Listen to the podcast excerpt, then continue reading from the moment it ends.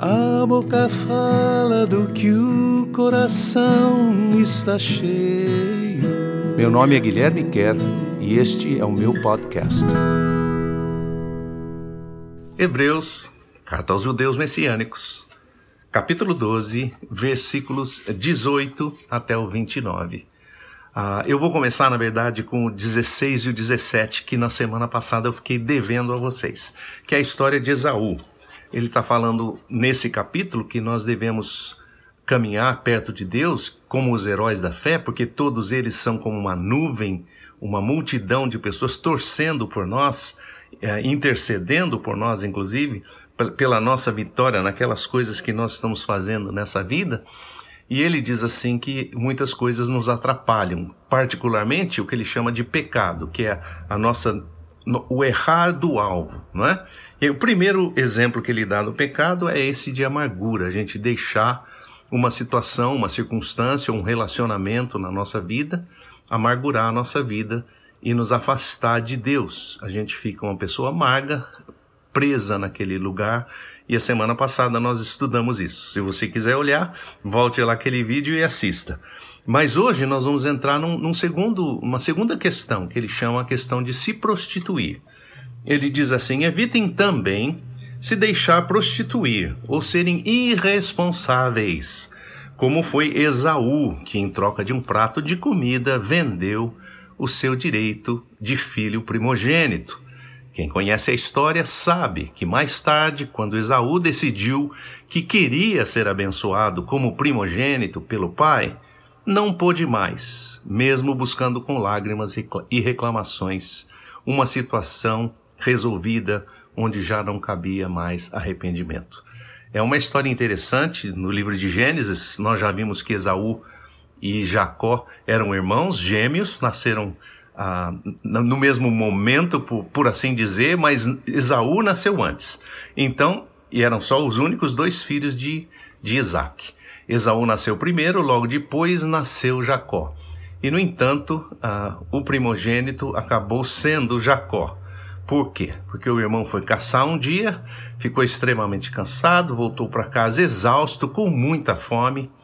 E ah, chegando em casa, o irmão mais novo, Jacó, tinha preparado um guisado maravilhoso de de lentilha com provavelmente umas carnes gostosas e outros legumes, e o cheiro tomava conta da casa, aquele cheiro delicioso de azeite de oliva, de cebola, de, de alguma coisa cozinhando.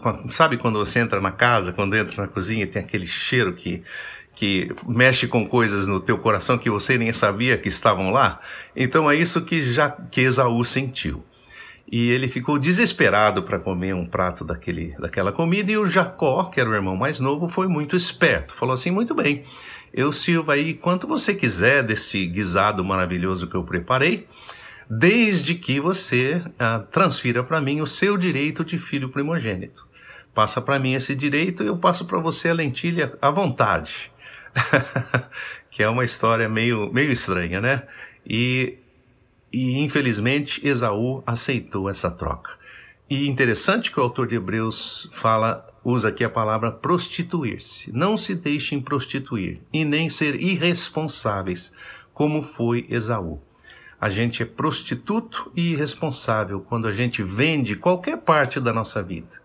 Normalmente pensamos nessas palavras com uma conotação muito mais de moralidade ou de sexualidade, e obviamente ela também tem esse significado: prostituição, imoralidade, vender-se. Né? Mas aqui ele não está usando uma situação nem imoral, imoral sim, mas não sexual, mas uma prostituição de outro tipo. Toda vez que oferecemos a nossa lealdade, a nossa vida, a nossa aliança em troca de uma coisa que vale muito menos do que aquilo, fazendo uma barganha que é prejudicial para nós mesmos, porque nos limita, porque tira o nosso futuro, porque rouba o nosso futuro, nós estamos nos prostituindo. E ele diz assim, e muitas vezes a gente na nossa jornada da fé, por quê? Porque preferimos aquilo que é imediato do que aquilo que é verdadeiramente duradouro.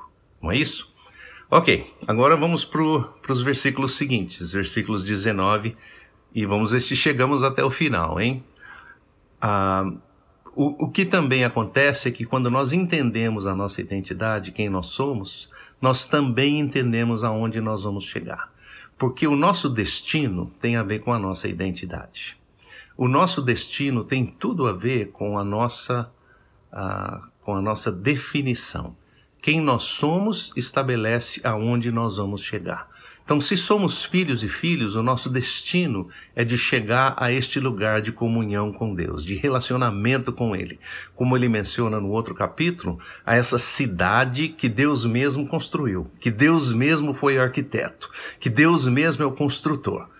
Então ele diz assim: Mas vocês não chegaram para adorar em um lugar onde são chamuscados ou marcados pelo fogo nem pela escuridão e nem pela fumaça ou pela tempestade. Ele está se referindo aqui àquele quando Deus entregou as, as tábuas da lei, chamada tábuas da lei, para Moisés, quando entregou os dez mandamentos a Moisés, e como a, o, aquele montanha ficou toda coberta de fumaça, escura, marcada pelo fogo, raios, trovões, um negócio assustador, medonho. Ele diz: Nós não estão ensurdecidos vocês pelo som de trombetas, nem pelo som de palavras tão intenso que aqueles que ouviam imploravam que não tivessem de ouvir mais. O povo ficou tão apavorado com aquela aparição de Deus para Moisés que eles imploravam para Moisés: Moisés, Vai você lá, se vira aí com Deus, conversa com ele, porque nós estamos aterrorizados. Ele, Deus vai chegar aqui, vai todo mundo morrer. Aquela percepção de Deus como um Deus que causa o mal, que causa a morte. Por quê? Teu coração está tão afastado dele que você tem culpa, medo, desespero e tudo mais. Quando nós não, não, ah, quando o coração de Deus não está próximo do nosso, nós vivemos com muito medo, porque eles não tinham a menor condição de suportar estas coisas. Versículo 20. Palavras como estas: até mesmo um animal que apenas encostar naquela montanha terá que ser apedrejado. E o cenário era tão aterrorizante e surreal que até Moisés declarou: Eu também estou passado e morrendo de medo. Muito bem. Então o herói da fé aqui estava com medo. Imagina que situação. Nada disso, nada disso vai acontecer com você ou comigo. Que gostoso que a gente não está mais na antiga aliança e por isso que essa é carta aos hebreus, né? Carta aos judeus messiânicos. Você é um judeu novo. Você é um hebreu, um judeu messiânico. Você é um povo de Deus, sim, nesse sentido, o, no, o novo Israel de Deus, mas você não vive mais nesse lugar de medo e de terror. Você não vai procurar a Deus num lugar onde, onde há esse terror. Eu me lembro de, de entrar em igrejas quando eu era adolescente em que havia de todo o tamanho escrito na parede: O Senhor está no seu santo templo, cale-se diante dele toda a terra. Que é um versículo que quer, na verdade, nos inspirar a, a reverência, ao cuidado com as coisas de Deus, mas que não comunica o ensino de Jesus. Porque, na verdade, está dizendo: olha, fica quieto, fica calado, porque Deus é bravo, Deus não é brincadeira, não. Né? Nada disso, versículo 22. O lugar onde vocês vieram adorar é o Monte Sião, a cidade do Deus que vive, a Jerusalém do céu, ao lado de dezenas e milhares de anjos. É o lugar do encontro mais festivo que existe. É a igreja dos primogênitos, de todos inscritos no, liv no livro de registro dos céus. Na presença do próprio Deus vocês chegaram, o juiz de todos, e na companhia espiritual de todos os que têm sido aperfeiçoados na justiça. É o lugar do mediador da nova aliança, Jesus é o mediador, nós já vimos isso em versículos passados.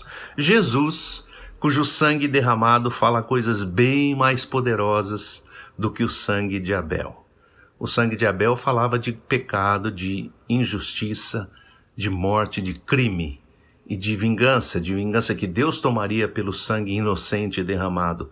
O sangue de Jesus é o sangue que assume toda essa vingança e todo esse esse peso, todo esse pecado sobre si mesmo, e ele fala muito mais alto do que o sangue de Abel, porque ele diz assim: o sangue de, de Jesus perdoa. Cuidem-se bem, não rejeitem aquele que fala com vocês. Se aquelas pessoas não escaparam quando rejeitaram Moisés, que as instruía da parte de Deus, quanto menos nós poderemos escapar se virarmos as costas para a voz que vem direto do céu. Naquela ocasião, esta voz fez estremecer toda a terra. Agora, porém, Deus faz esta promessa: Uma vez mais eu vou fazer estremecer não apenas a terra, mas o próprio céu.